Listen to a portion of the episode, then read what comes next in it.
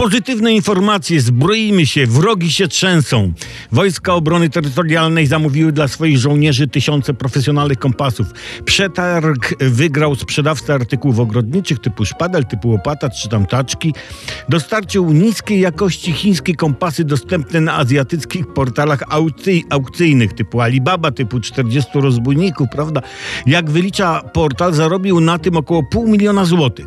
Żołnierze mówią, że to, co dostali, to plastikowe, jakby tu powiedzieć, no zaczyna się na G i kończy na ówno.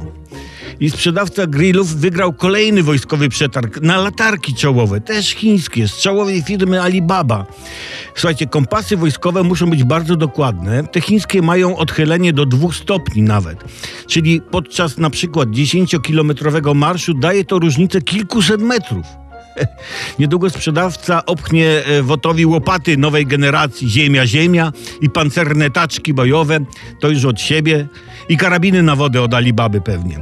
I ze sklepu wszystko po cztery sprzeda po stówie wojsku jako koce termalne ceraty w gruszki. I wojo łyknie.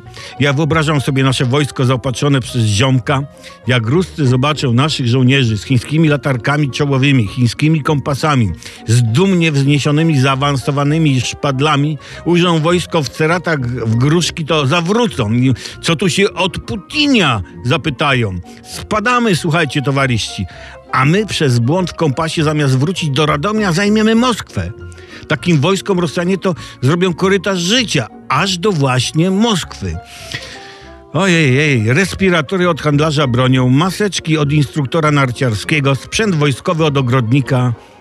Boże, chroń cara, bo na Polskę to już chyba za późno.